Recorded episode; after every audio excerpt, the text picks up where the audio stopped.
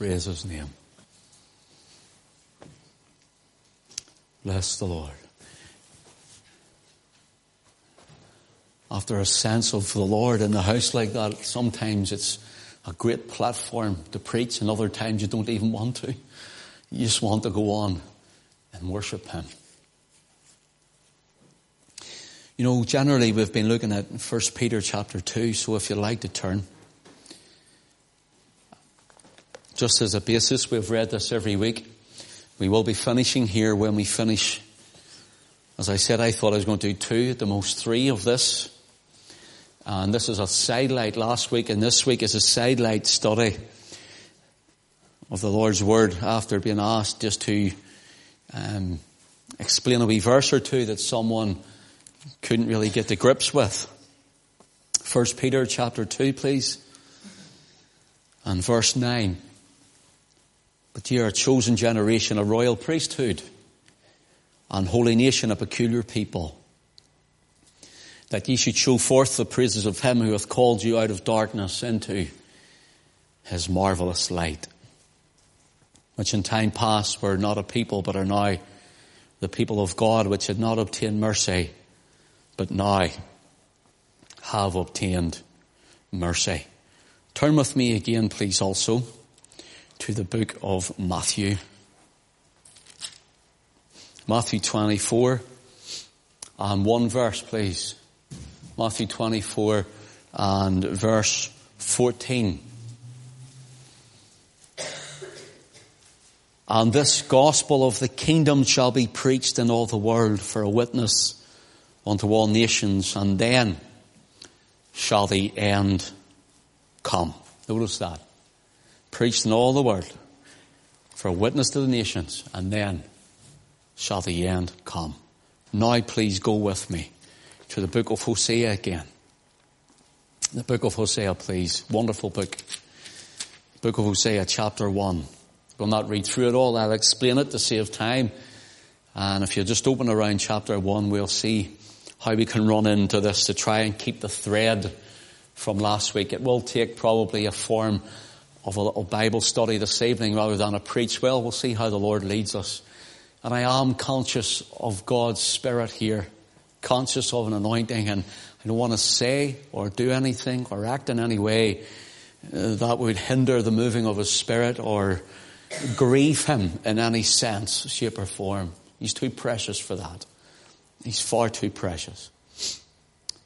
Hosea is a representative, if you want. He is a, a type of Yahweh, Almighty God.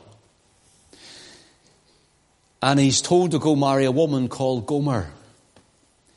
Gomer is a representative or a type of the house of Israel. Remember the northern kingdom, Samaria being their capital city, and Judah with the southern kingdom, Jerusalem being their capital city. Wicked kings came out of the house of Israel. Firstly, every one of them were wicked before God and he kept forgiving them. He kept calling them to himself and they wouldn't listen. And all sorts of laws were brought in, all sorts of gods and all sorts of temples and all sorts of idols. And you can just see it replicated in our nation tonight. And the law of God was thrown out and the name of the Lord was not to be revered and all manner of things, profanities were in the nation and in the land and at one point, the house of Israel, this northern kingdom, they were immensely wealthy, very prosperous. They had what we called in the southern Ireland anyhow, the Celtic tiger at one time. They had, when there was great prosperity in the land and there was a lot of uh, trade going on and that prosperity and that trade, just like it's happened in our own nation, uh, it brought in multicultural faith it brought in a lot of gain where men and women did not want to know the name of God, the God of Israel who brought them out of Egypt. And it made bull calves, one in Dan they said, and one in Bethel. And Jeroboam II claims, These be thy gods, O Israel, who brought thee out of the land of Egypt. And it's very similar to in the book of Exodus when Moses is up the mountain, you read that Aaron makes a golden calf out of the gold that is taken from the Israelites. And that symbolizes a God who was also one of the Egyptian gods. And what it was is they're making their mentality God to be whom they want him to be.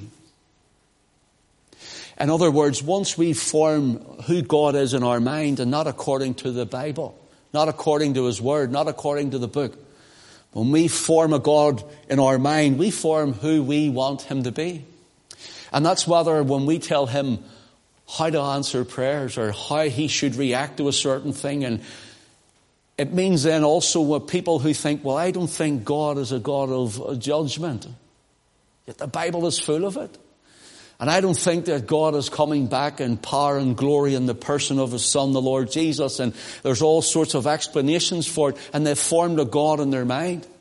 Or people think Jesus looked like this and they put a picture up in a painting. And, and I've been in homes where there's statues and paintings and pictures who are allegedly, supposedly an artist's interpretation of whom Christ is. And brothers and sisters, if that's in your house, pull it down and throw it out. That's an idol.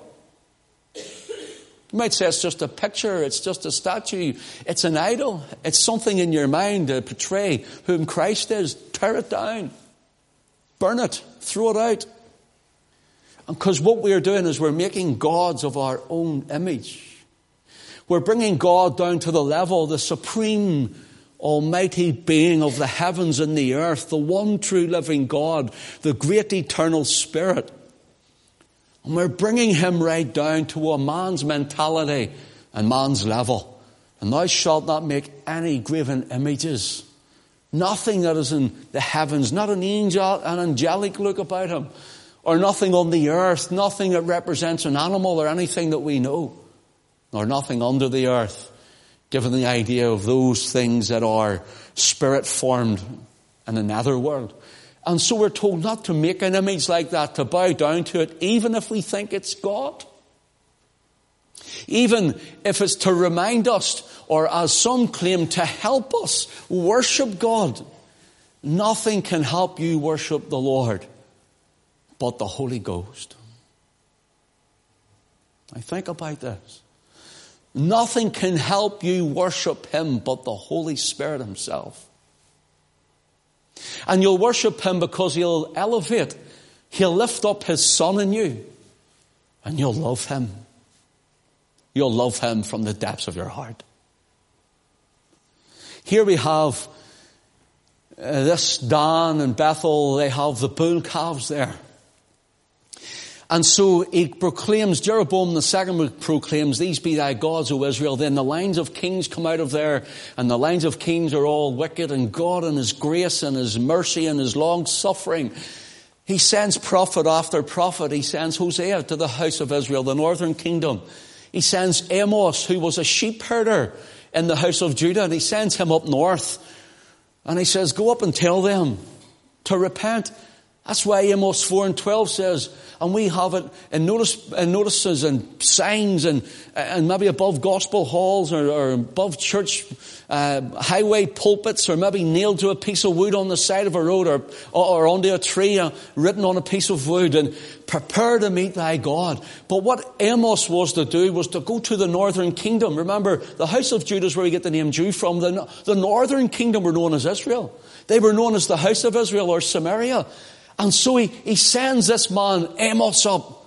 And Amos 4 and 12 says, Prepare to meet thy God, O Israel. In other words, God is going to judge. God is going to carry you away. And we read that last week and other weeks, and I've taught you before on it. And the Assyrians came and carried them away. They wouldn't listen to the Lord. So here we have Hosea, the type of Yahweh.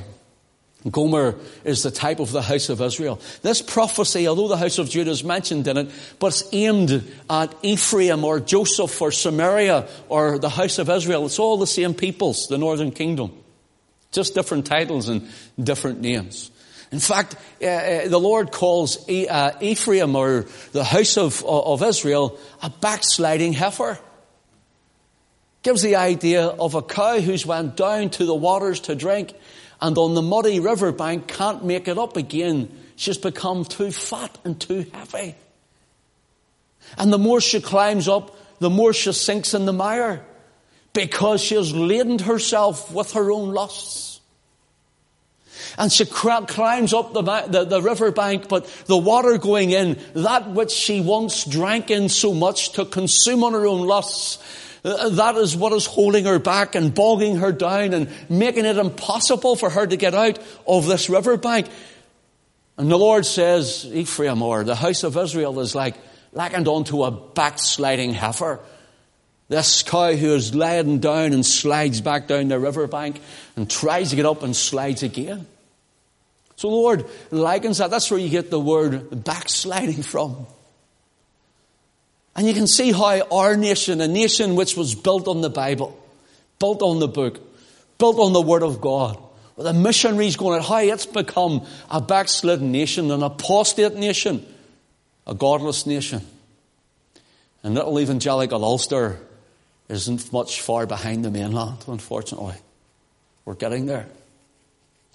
So here we have the Lord saying, marry a woman, Gomer. This woman turns out, it's another story, but she turns out to be a woman who is of ill repute. She turns out to be adulterous. And the Lord says, that's what you're like with me. You're always cheating on me. You're backsliding on me in heart. You're breaking my heart, in other words. God says, I keep loving you. And brothers and sisters, our hearts are still the same. In our hearts, we backslide from God to one degree or another. And we have to live in God's grace that He carries us through at times. Saved by grace and kept by the power of God through faith unto salvation. And here the Lord says, this woman is breaking your heart. Gomer is breaking Hosea's heart. Hosea means salvation. You're breaking mine. Israel, you're breaking mine. Northern kingdom as you're breaking mine. And if you remember last week, they have three children. The first one was in verse 3. It says, call his name Jezreel, which means God sows or God scatters. And this is what God's going to do. He's going to take you and scatter you, sow you like a grain of wheat. Like in 1 Peter chapter 2, we have shown you that it gives the idea, or rather, 1 Peter chapter 1, it gives the idea to the stranger scattered, it gives the idea of a handful of grain. And the Lord is speaking initially to these people where it, He throws them a certain direction, like a farmer throws a handful of wheat or grain, and it goes in a direction, and we looked at that, how it came west. The gospel follows, and everyone hears, and, uh, next thing we have, the church, the ecclesia of God being gathered together. People starting to bow the knee to Christ. We looked at the first one was Jezreel, God's soul, so it gives the idea of judgment. And then the second one that we looked at, the next child was to be called Lo-ammi, and he means you're not my people. You're not be my people, house of Israel, anymore. And then the, the, the next one was a daughter and, and, and which means I will have no more mercy. So the mercy was, there was no mercy until the judgment came. They were carried away. They were scattered. But then he says, the day would come when it says, you're not my children. You're not my sons. You're not my daughters, that there you are the sons of the living God. We looked at John 1 and 12 where all who believe in Christ, it says, to them give he the power to become the sons of God, even to them that believe on his name. And we looked at that also in the book of Romans. So here we have these names meaning so much. Now I have a little something to rectify. I said a mistake and I was driving last Monday up uh, up the road, and it just dawned on me what I said. I, I, I gave you wrong information last week, so forgive me. I'm going to rectify it. I said to you that the valley of Jezreel was from Sinai. Sinai isn't even in Israel, never mind the south of Israel. It isn't even in it. It's Mount Carmel, I meant to say, okay? So let me just rectify that. From Mount Carmel is in the west, and from there over to the River Jordan was the great valley of Jezreel. And let me tell you also some things about this valley. It's about 10 mile by about 10 mile. The, people say it's called Jezreel because there was a city of Jezreel there and it gives the idea sometimes to the area around about that city. Because further down on the southwest, now I'm sure of this from my directions, on the southwest, you have the city of Megiddo. And there you have the valley of Megiddo. And that's where you have what's known as Armageddon. That comes from that name, Megiddo. So this whole valley, the valley or the plain of Esdraelon as it's known also, this is, means uh, people tend to think when we get to this verse 11 that there's going to be a, a happy time. It's not a happy time. It is for some, but it's not for others. And it means more. Armageddon is a worldwide event. I believe Armageddon started in 1914, but that's another story. That's another story. It will increase and get worse before the coming of the Lord. But notice this, verse 11. Then shall the children of Judah, southern kingdom, children of Israel, the northern, be gathered together and appoint themselves one head. Now we looked at that, that the head is Christ, the head of the corner, the head of the church. Notice that he is the head of the kingdom. Everything revolves around him. There's no other head. I can't go through that study. It took all uh, quite a lengthy message last Sunday evening to, to bring all that out. You can download it or you can get a CD of it. Notice this. And appoint themselves one head, and they shall come up out of the land, for great shall be the day of Jezreel. Notice that. For great shall be the day of Jezreel. Here we're thinking that this is a gathering of a location and it's going to be a great day. It's going to be a tremendous day. Do you know that this is only the starting place, the, the blue touch paper event of the coming, before the coming of the Lord, when World War III, as some people call it, some people call it the Battle of Armageddon, but it's really known as the Battle of that great day of God Almighty. And this will be when all nations come against that land. And Ezekiel 38 tells us of all the nations that come and their conglomerates and their, and their confederacies to fight one against another and becomes a global event. Let me show you something. You might not have heard this before. Let me just break this down for you. Verse 11, they shall come up out of the land. Notice that. They shall come up out of the land. Let me look at the word land for one moment. The word land here is the Hebrew word eretz. You have heard it maybe on Christian television, Eretz Israel. It really means the land of Israel. That's all it means. It's nothing special and it's nothing mystical. That's simply what it means. But the word Eretz can mean land, any portion of land. This bit of land we've bought beside us here at the church to, uh, to try and, and extend out. This land here is Eretz. It's a piece of land. It can also mean territory, a territory of land. It can also mean uh, a land without return. In other words, it was put down in strong, uh, in Strong's Hebrew uh, lexicon, it means Sheol or the underworld. That land down there. But it's strange that the word Eretz means earth. E-A-R-T-H. And it's said for the word earth, listen, 712 times in your Bible. And many, I haven't looked to see how many, but I know that many, if not almost all of them, refer to the whole earth when judgment comes. Not just a little piece of earth. Let me give you an example, okay? Genesis chapter 1, please. Genesis chapter 1 and verse 1. Say this will take a Bible study, so it's a little calmer and I'm, I'm sensitive, as it were, to the, the, the, the, Lord because He was very sensitive in our worship and in the meeting. He was very quietening and comforting. And I don't want to be getting too excited unless He leads me that way to preach. I want to show you. I want you to take it in. Genesis chapter 1, please. Verse 1. In the beginning, God created the heavens and the earth. Let me read it the way would read, putting the word in. In the beginning, God created the heavens and the earth. That's the word. The whole earth. Okay? Notice this again, verse 10. And God called the dry land earth. Eretz. The dry land was called Eretz. Okay? So we can see that it means more than just a little piece of land. Now look at this. There's many, many instances. I just wanted to bring you back to the seedbed of the Bible that you would see that. Now let's read Hosea chapter 1 and verse 11 again.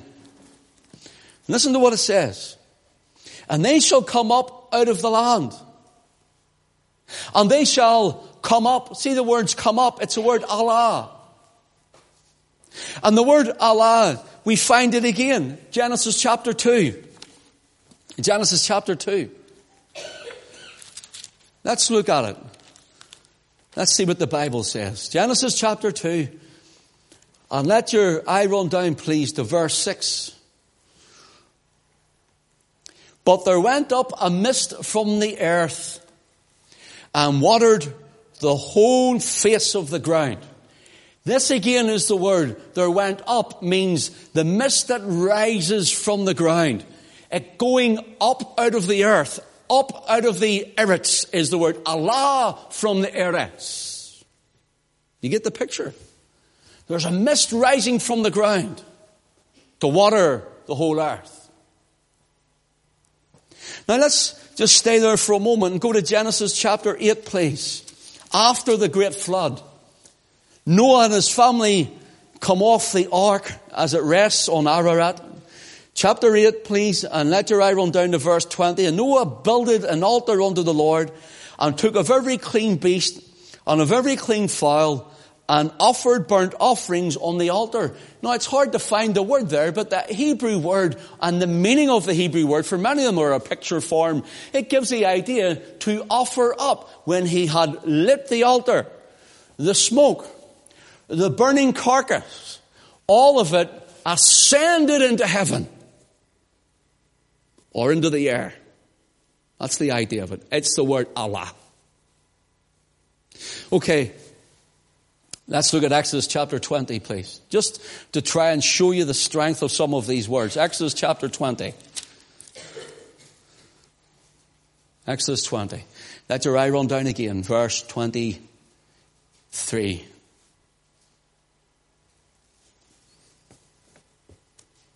Verse 23.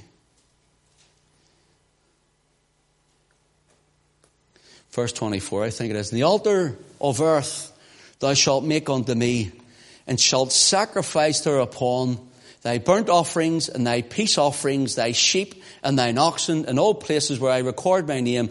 I will come unto thee, and I will bless thee.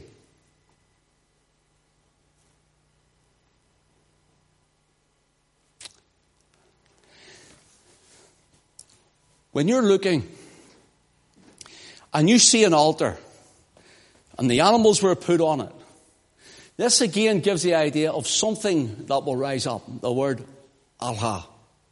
In fact, when Israel were in bondage in Egypt, um, we're told that their cry came up unto God because of the affliction of the Egyptians.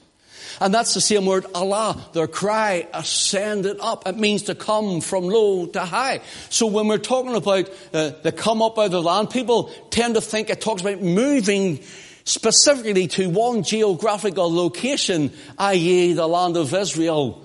And it's not. It means more than that. And neither does it mean that it's just here we are in this land and here we are, Lord. That's not what it means. It gives the idea that there's something cataclysmic is going to happen. There will be a rising up out of the earth, the earth. Listen to what Ferrar Fenton's direct Hebrew translation says. Let me read the verse. Go to he, uh, Hosea 1, please, in verse 11. And they will point a single head for themselves and rise up from the earth for the great day of God's harvest. Okay? And this is mentioned in Matthew 13. We'll look at it in a moment. Notice what he says. Let me read the verse again and then read it to you. And they shall come up out of the land, for great shall be the day of Jezreel. Let me read Ferrar Fenton's version.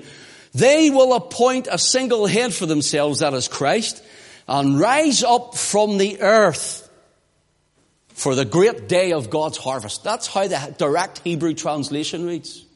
For the great day of God's harvest. Go to Matthew 13. Matthew chapter 13.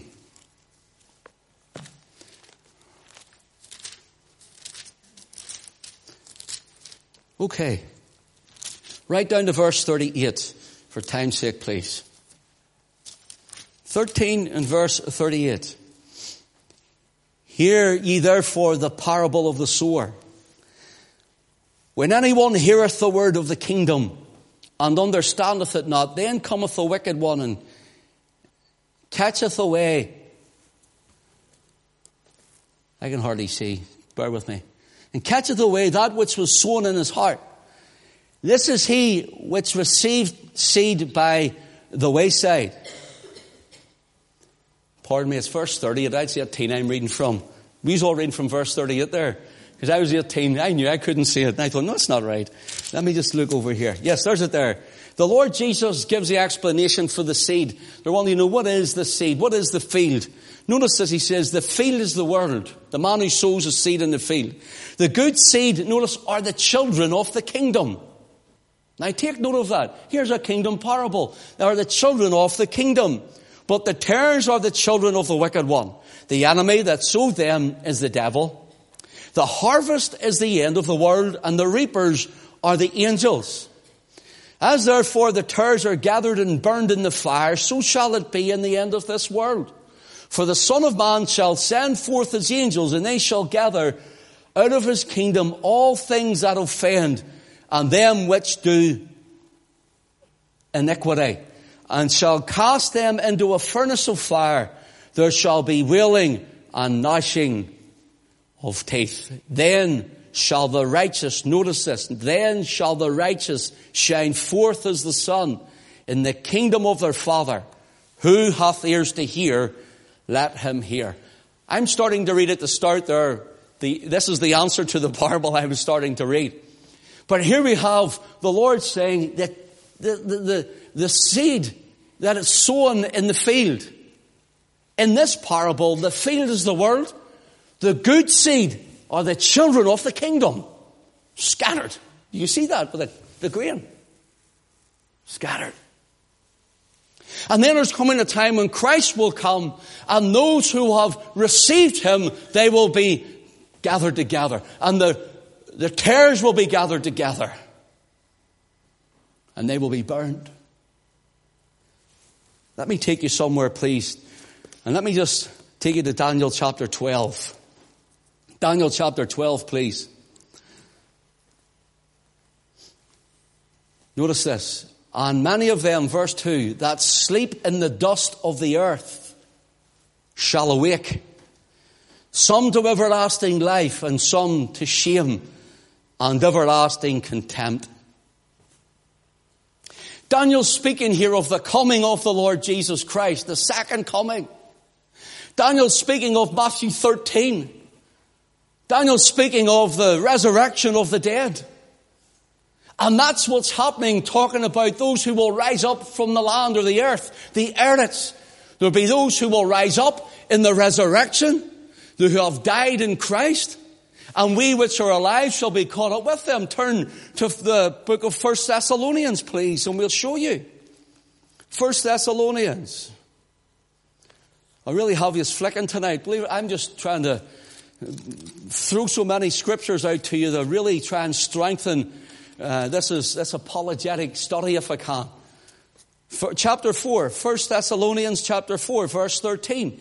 But I would not have you to be ignorant, brethren, concerning them which are asleep. That is those who have died that ye sorrow not as others which have no hope. For if we believe that Jesus died and rose again, even so them which also sleep or died in Jesus will God bring with him.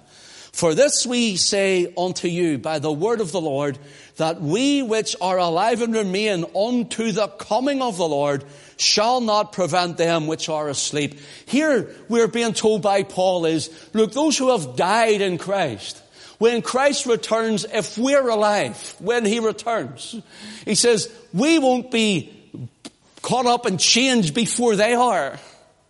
In fact, he says, we'll not prevent them or we'll not go before them.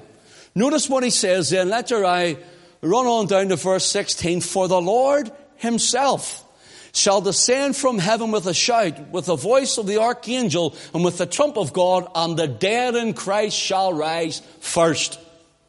Notice that. The dead in Christ shall rise first, then we, which are alive and remain, shall be caught up together with them in the clouds to meet the Lord in the air, and so shall we ever be with the Lord.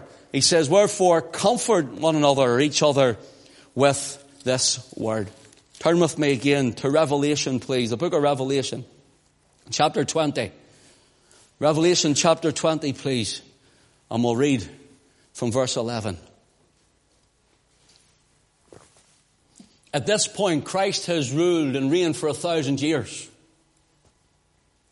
Here is the second resurrection as it's known in the Bible. And I saw a great white throne and him that sat on it from whose face the earth and the heaven fled away and there was found no place for them. And I saw the dead, small and great, stand before God and the books were opened. And another book was opened which is the book of life and the dead were judged out of those things which were written in the books according to their works. And the sea gave up the dead which were in it. And death and hell delivered up the dead which were in them. And they were judged every man according to their works, and death and hell were cast into, or death in the grave, in other words, no more death, were cast into the lake of fire. This is the second death, and whosoever was not found written in the book of life was cast into the lake of fire. That's the Bible, not me. This is those who Daniel speaks of. Daniel chapter 12. Okay, let's go back then to the book of Hosea. There's a little telltale verse in Isaiah 26. You don't need to turn with it. Go to Hosea, please. And it's verse 19 and it says, Awake ye, awake and sing ye that dwell in the dust, for thy dew is as the dew of herbs. In other words, it's singing on to the dead in Christ. Awake and sing ye. Come out of the dust. This is the same term as Hosea chapter 1 and verse 11. And let's read this verse again. And the children of Judah and the children of Israel shall be gathered together and appoint themselves one head, and they shall come up out of the land. Here is the resurrection. For great shall be the day of Jezreel. Or in other words, great will be that day of judgment and harvest. I don't know if you've seen that before and you've known that before. And how are we to be found in Christ? It's in the new covenant. Jeremiah chapter 31, please. Jeremiah chapter 31. You're not far across the page from it if you go back over. Jeremiah chapter 31. Let your eye run down, please. To verse 31. Behold, the days come, saith the Lord, that I will make a new covenant with the house of Israel and with the house of Judah, not according to the covenant that I made with their fathers in the day that I took them by the hand to bring them out of the land of Egypt, which was, which my covenant they break, although I was an husband unto them. Remember Hosea and Gomer? I was an husband. See that? I was an husband unto them, saith the Lord. But this shall be the covenant that I will make with the house of Israel after those days, saith the Lord. I will put my law in their inward parts and write it in their hearts and will be their God and they shall be my people. In other words, those who are God's people are going to be Christian people in the new covenant in Christ. We're all going to be Christian people in Christ.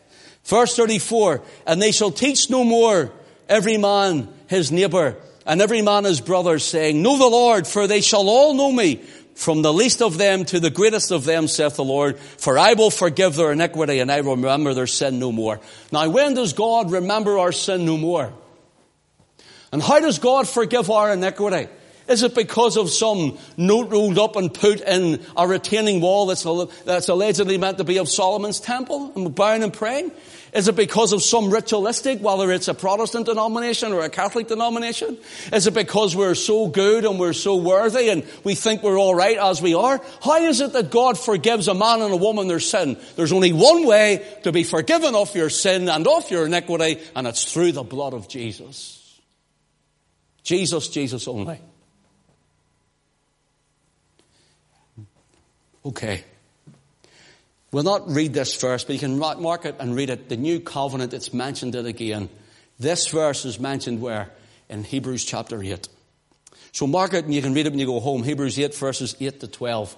And here the Hebrew writer starts to remind us, you're only saved in the new covenant. Do you know why the book of Hebrews was written?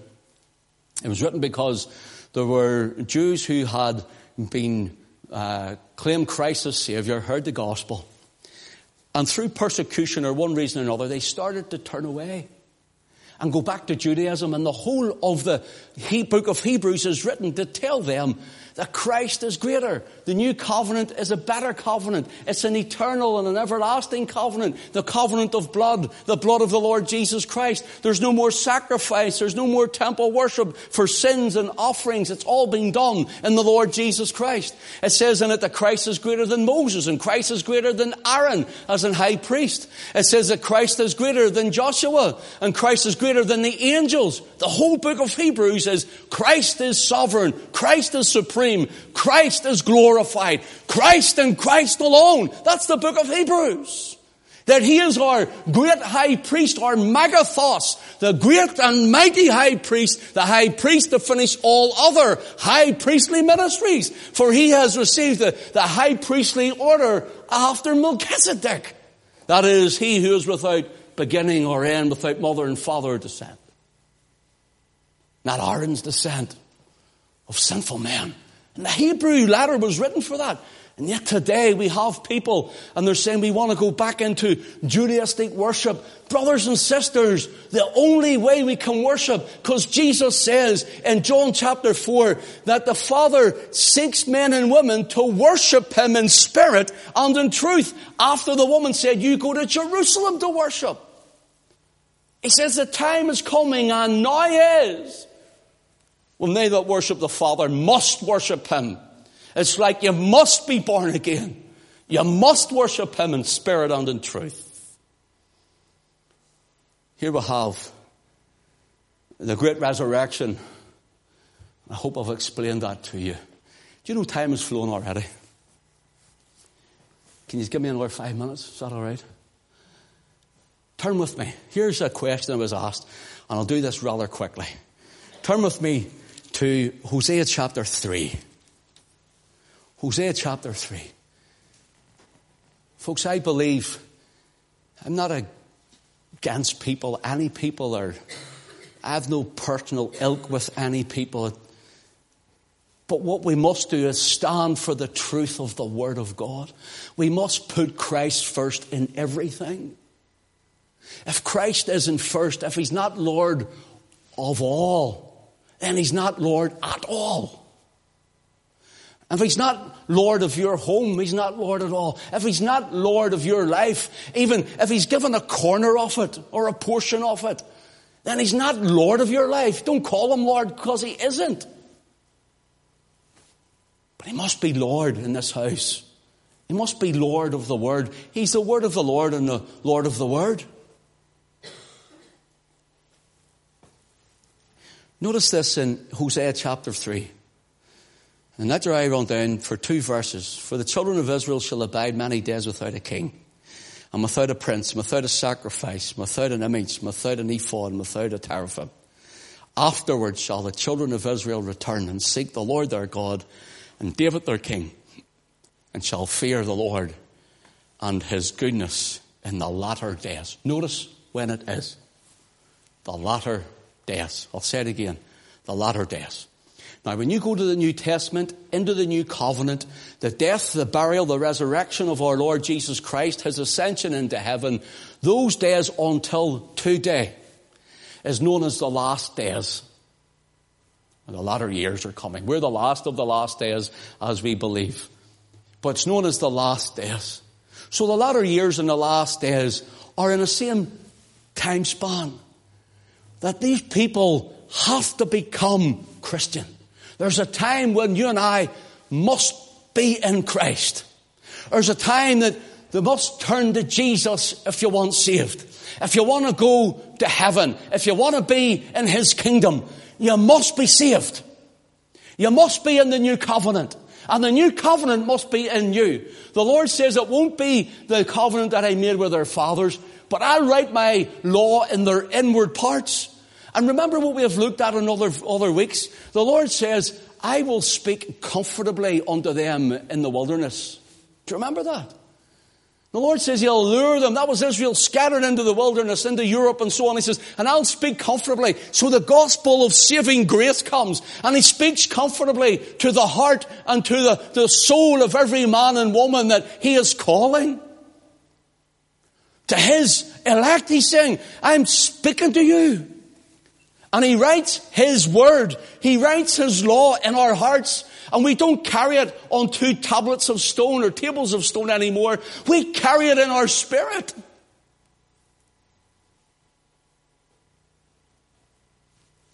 So we walk with Him. And remember, it's not religion, relationship. It's relationship. Religion is what? I told you. Religion is a man sitting in church thinking about fishing. Relationship is a man out fishing, thinking about God.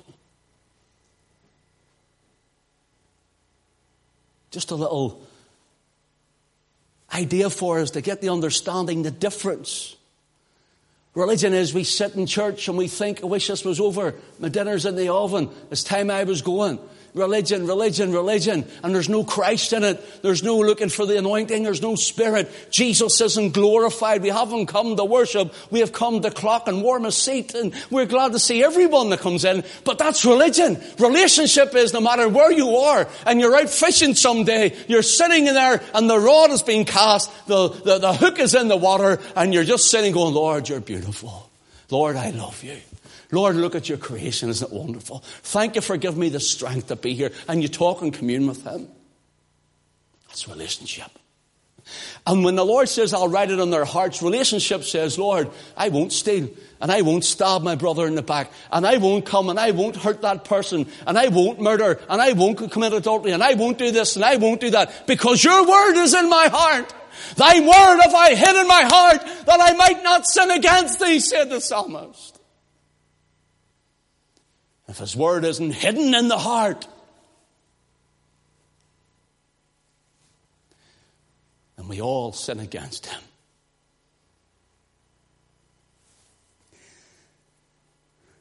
Okay. The be without a king was asked to explain this. Here's it in a nutshell. We're finished. Without a king, the house of Israel and the house of Judah, two kingdoms had two lines of kings.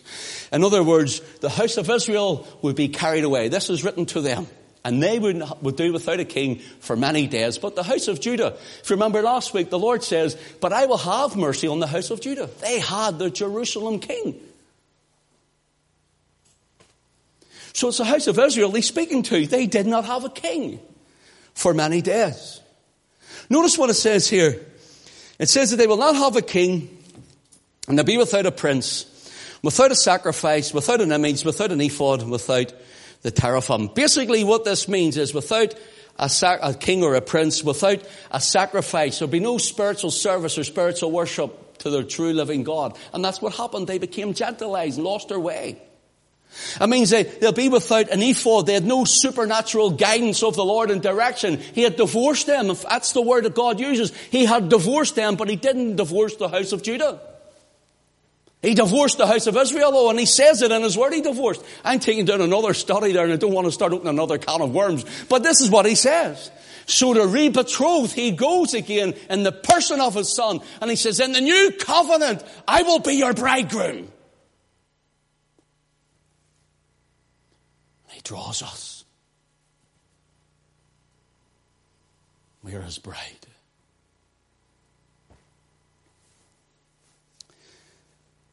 Without supernatural guidance, they're lost to themselves. Afterward, after many days, he'll say, You're the sons of the living God. John 1 and 12. The Christian gospel, the gospel of grace, are all in Christ. It's paid in full. And he has nailed and blotted out the handwriting of ordinances that were against us. He nailing it to his cross. Here's what I've written only one sacrifice, only one spirit only one Savior, only one Redeemer, only one head, only one King, only one way through the Lord Jesus Christ. One. Notice what it says here in verse 5 and they and seek the Lord their God and David their king. And people have come up with there's going to be David resurrected to rule on the throne. And I go, whoa, whoa, whoa, whoa. Let's look at the word. Isaiah 55 verses 3 and 4 says, Incline your ear and come unto me, and your soul shall live, and I will make an everlasting covenant with you. Even the sure mercies of David. Now the everlasting covenant is Jeremiah 31, the new covenant that would be made. We have looked at it. The covenant of blood of the Lord Jesus Christ. Even the sure mercies of David. Isaiah 53 verse 4. Behold, I have given him for a witness to the people, a leader and a commander to the people. Now, when Isaiah writes this, David's been dead for hundreds of years. David's in the grave. He's dead. He's gone. His spirit has returned to God to give it. David is not walking the face of the earth. Jeremiah 30 and verse 9 says, And they shall serve the Lord their God and David their king whom I will raise up unto them. So what is going on here? Jeremiah is even further down the road than Isaiah. Yet they're saying he's going to raise up David their king. Let's look at the scriptures again then. Let's look at the scriptures. Isaiah 9 and 6, we read it at Christmas time. For unto us a child is born, unto us a son is given, and the government shall be upon his shoulder, and his name shall be called Wonderful Counselor,